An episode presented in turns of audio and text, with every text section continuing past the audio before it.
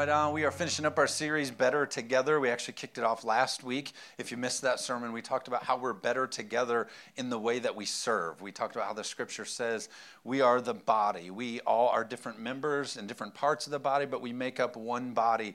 And um, we're called to be better together. We can do more together. And so God's design is for no one person to sit on the sideline and be disconnected, but we're called to work together and serve and make a difference.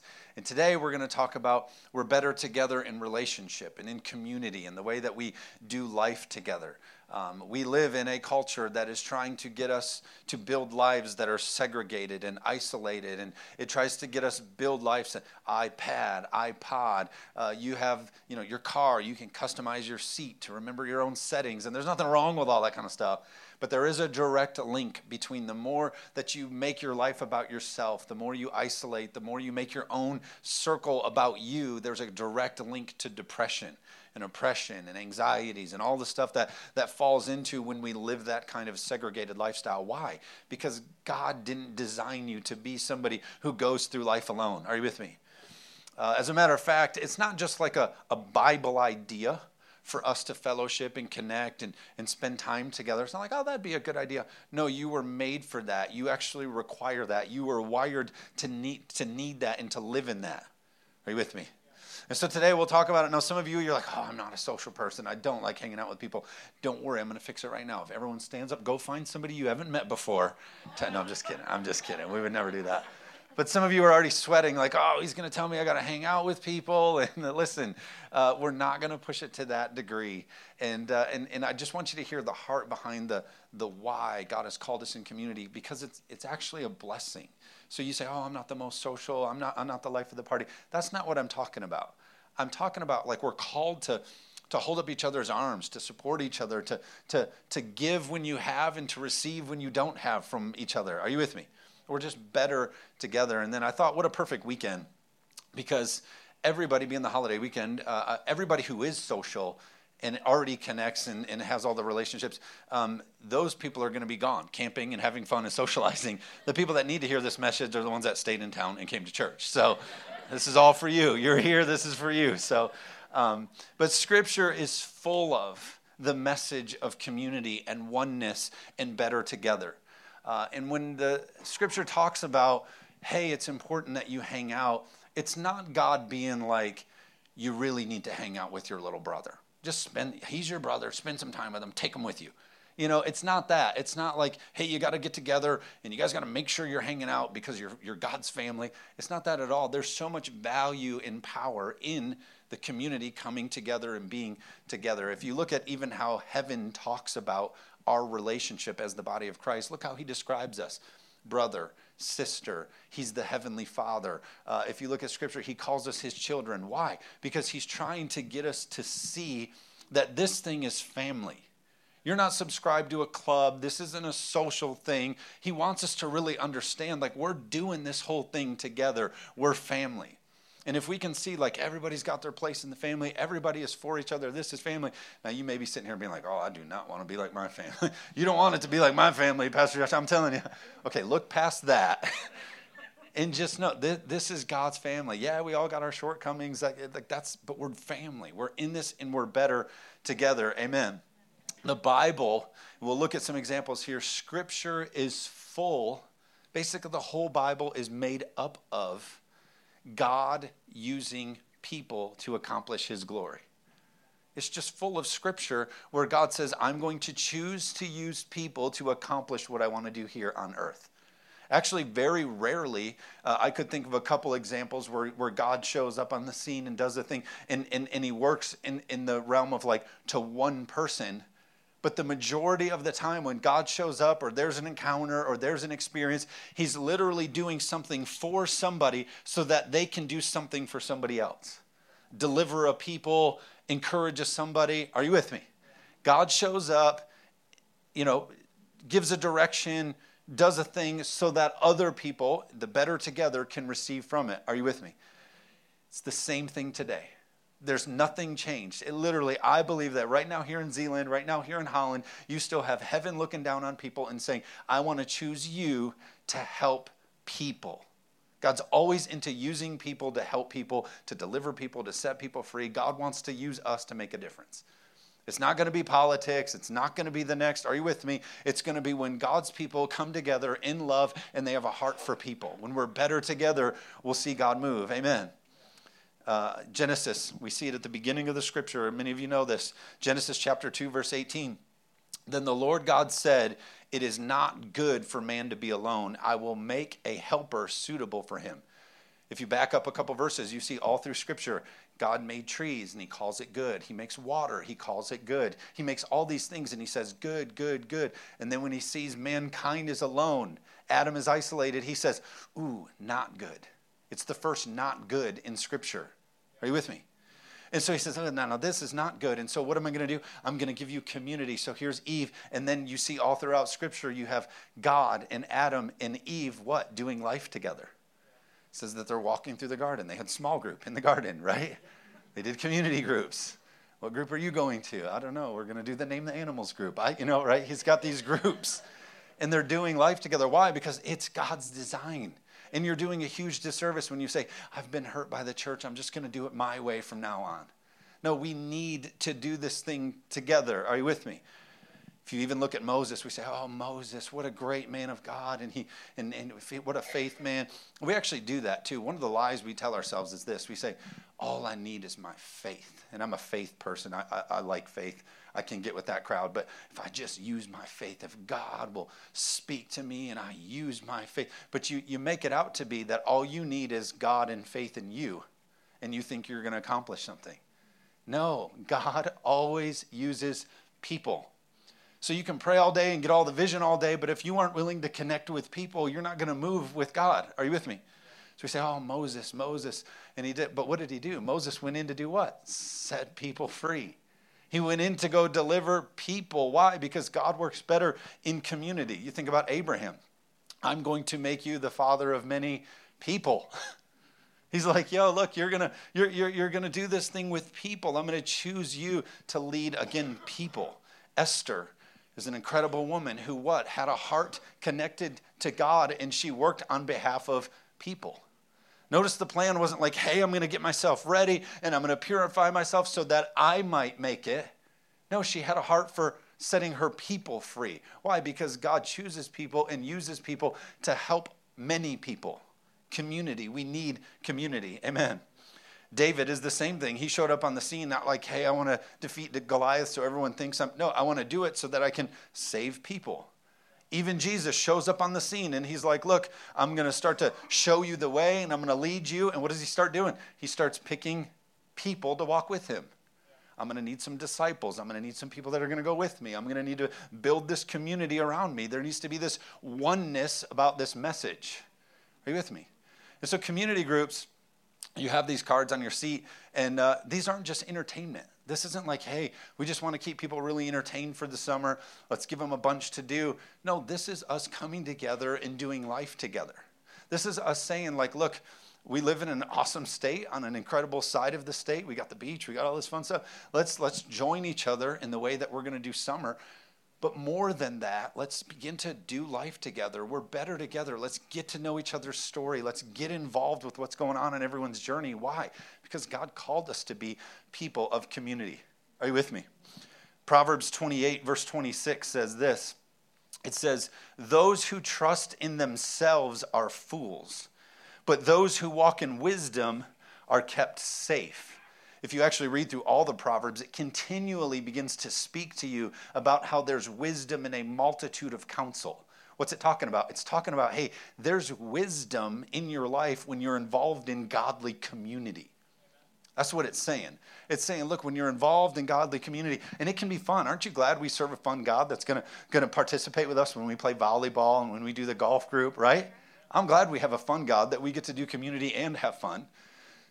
But that's what it's saying is look, there's wisdom when you submit and you connect your life into a community that says, hey, this is probably a good idea. That's probably not so much a good idea. I promise you, many of you that have made huge mistakes in your life, I'll bet the circle that you were involved in when you made those huge mistakes was really small, wasn't it?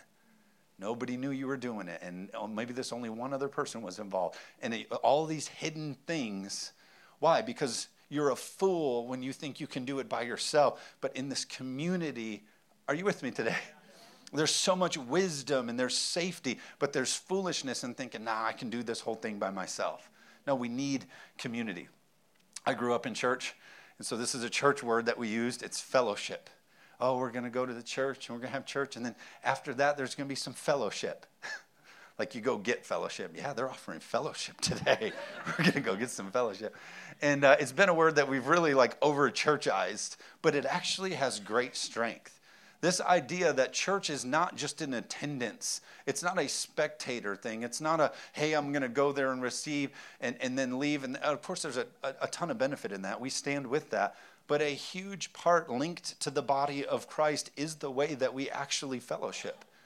Uh, it's such a church word, it sounds comical that I say it, but we need to be a people who are fellowshipping. I think it's a huge disservice if all you do is come to a Sunday morning service and receive and hear the word, and all that's amazing. But if that's all you're doing, you're missing a huge leg of the way God called us to work as the body of Christ. We need fellowship, we need to connect. Uh, I love the definition here of fellowship. If you look up the word uh, fellowship, it's companionship in the body of Christ. That's a, that's a, that's a kind way, that's a very caring way uh, to say how we interact with one another. That's a loving way to say, like, hey, we're not just passing each other on a Sunday morning, but no, like, there's a connection. Uh, I love comradeship, is another way that it's described. Like, hey, we're in this. These are my comrades. We're doing this thing, right? That's what fellowship is. We're coming alongside each other and we're doing this. It's also described as mutual support. So, our fellowship is just uh, sending mutual support. It's mutual respect, it's mutual desire.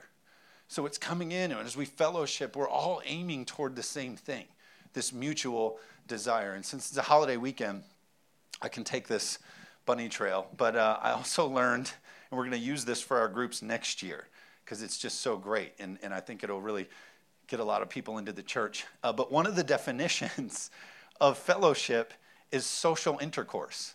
And so we're going to say, join us next year. Are you looking for social intercourse? Join us. And uh, the staff doesn't like it. I don't know why. But my groups are going to be called that, and we'll see who has the bigger group. Because I feel like that'll get some clicks on social media, you know, like. But uh, I mean, try it. I mean, knock on some doors, take the groups guide, and say, Are you looking for some social intercourse?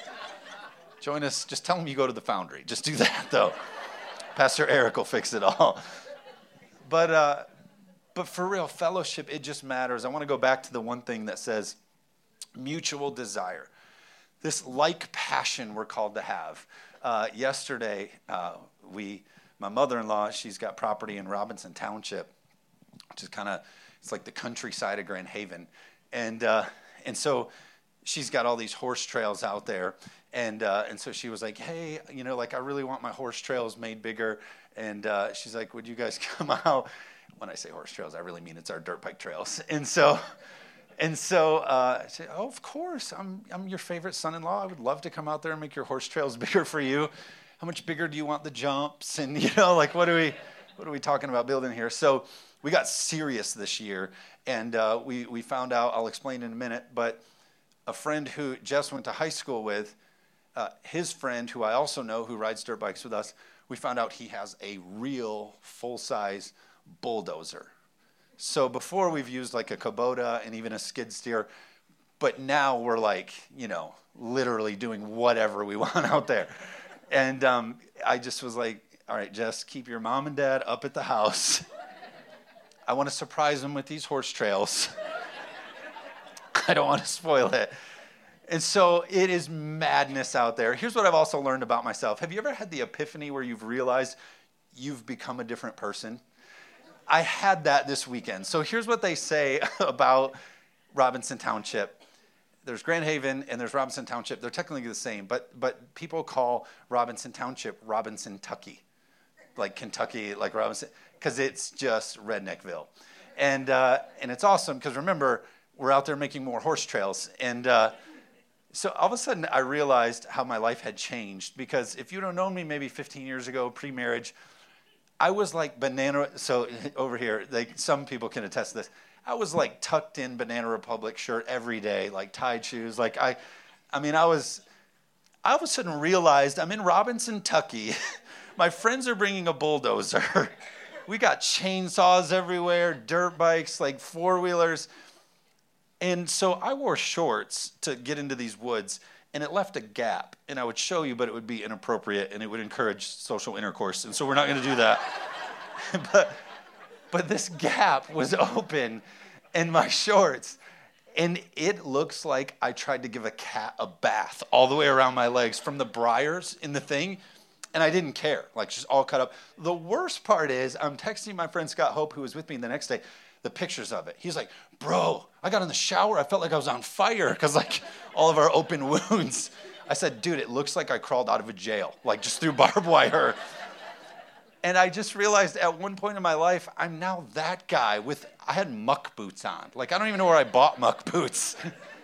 10 years ago, I wouldn't even know where to find them. Now I have them standing with chainsaws, just cutting things down for horse trails. And um, so the guy, now here's what you need to know about Spring Lake. Jess graduated from Spring Lake. I know I'm going to offend people in the room. I'm kind of kidding. So don't be fully offended. But here's the thing with Spring Lake and, and, and, the, and the people that especially went to school at Jess's time of her life in that school is you have hell, which is hell then you have Sin City, Las Vegas, as far as like sin and crime and heathens. Then there's Spring Lake. That's like all that comes out of there. Is it's pretty bad. I mean, if you want to leave the 99 for the one, you go to Spring Lake to get the one. so my buddy Mickey, who also graduated from Spring Lake, who's friends with Jess, who's friends with me, who knows this other guy who I won't name his name because of the rest of the story, they're like, call this guy. He's got this bulldozer. Maybe we could come out and make fast work of all of this stuff. And said, okay, yeah, that's cool. Let's get him. And uh, and so Scott and I were on this four wheel, and you got to remember, it's just it's, there's trees falling everywhere, and chainsaws are happening, and four wheelers everywhere. And and then my father in law is is building a deck on this beach, which is a pond. And so he's out here like in this dirt building this deck that we're going to put barrels under and push it out into the water and then tell the kids to go play on it. Like, that's our deck. You know, just build this thing and put barrels under it, and they can just jump off of that. And so you just got to get the full picture of the Robinson tuckiness that's happening. So we come around, Scott and I come around on four wheelers because the bulldozer has arrived. And so we're coming around this thing, and, and we can't see until we get there. And we get around the corner, and the bulldozer, I'm talking the bulldozer, has fallen off of the trailer. I'm like, I don't think we can get a two by four like put it back on. and so what's crazy, and again, this is Spring Lake. So I get around the corner, so much profanity from these Spring Lakers because it's Spring Lakers, and just profan- and they're Jess's friends, so so much cussing. just, I learned words yesterday actually, and uh, so that's happening now. The trailer's all. And, and we're trying to get this thing off, and all the well, there's a house right across from it, and so Scott and I get there, Sure enough, just as you would assume, as we're making all this noise and there's all this profanity, here comes a 100 year old woman. Now, when I say 100 year old, she's probably 110. so she's wearing, like, I don't know, Scott, you could say, but I'm not sure if they were full length purple pajamas at two in the afternoon, but it was like a purple sweatsuit. And, and here she comes. Like, and I'm like, this is it.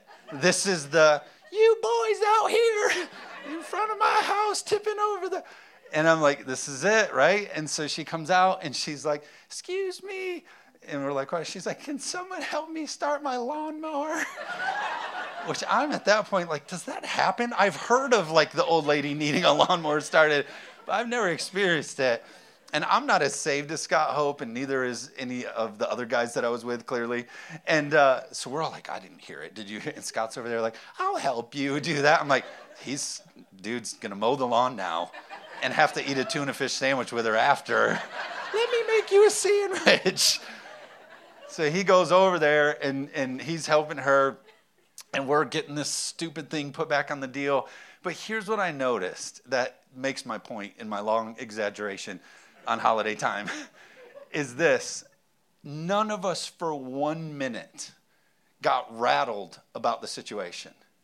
None of us threw in the top, I don't like this situation. I don't like these circumstances. they offended me. That didn't come off the trailer right, like we do in church. Because we were all in it for like passion. We were all in it for the same goal. Are you tracking with what I'm saying now? It didn't matter what could have happened out there because we all shared the same passion of making horse trails and horse jumps. We wanted to see that come together. If that thing would have fully fallen, I mean, whatever it took, we were going to make that thing happen. We, we were in it in like passion. I just wish the church had a little bit more of that hey, we're better together when we come together instead of, oh, I'm not going to help you over there, old lady. I'm not going to help you. You tipped it off the trailer. I don't care, right?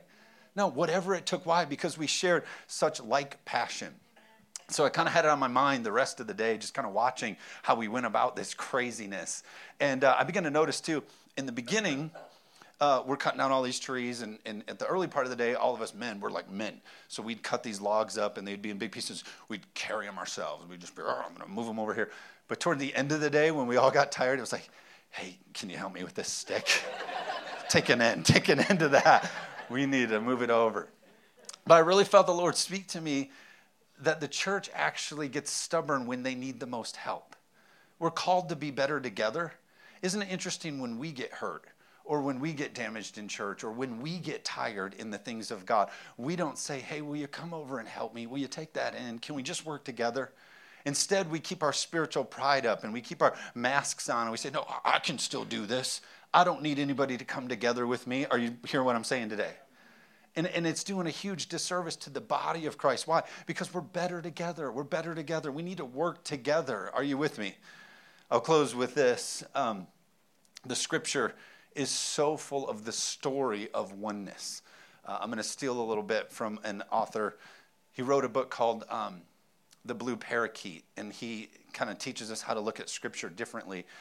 And uh, I forget who the author is, uh, Scott something, but uh, if you look it up, he actually begins to lay out what's so interesting about the Bible is this that it's a story, of course, you know this, with all kinds of stories inside of it. But they all tell, of course, one really cool story. And if you narrowed the stories down into one overlaying theme, you could actually argue that the theme is this that in the beginning, God created us for oneness, for togetherness with Him, with each other, and with His creation. How many of all would agree? That the design of Genesis is for us to be with God and with each other, working with creation. But then the fall happens, and then separation happens. We know Adam and Eve, they mess it up. And so there's separation between man and God. And then uh, with each other, there's this thing that enters in. Basically, we could call it otherness. There's now this otherness happening, and other people have their things, and there's this separation. But you could say this that the work of the cross and Jesus putting things back in place, Jesus coming back, his message is continually, and we'll read a little bit of it here in a minute much of Jesus' message as he journeys through the New Testament is calling us back to oneness with God and with each other and with creation. The work of the cross is hey, your sins are forgiven. You can be one with God. And now that you've been saved, and, and, and then he begins to teach us of grace and forgiveness and how we can walk in oneness with one another. Are you with me? But isn't it sad that we've narrowed salvation down to I'm going to pray a prayer and I'm going to get saved so I can go to heaven? We just focus on get saved, go to heaven. Get saved, get a blessing from God. Get saved, get a blessing. But no, the, the whole story of it all, it's like you've been saved to be with God, with each other. Are you with me?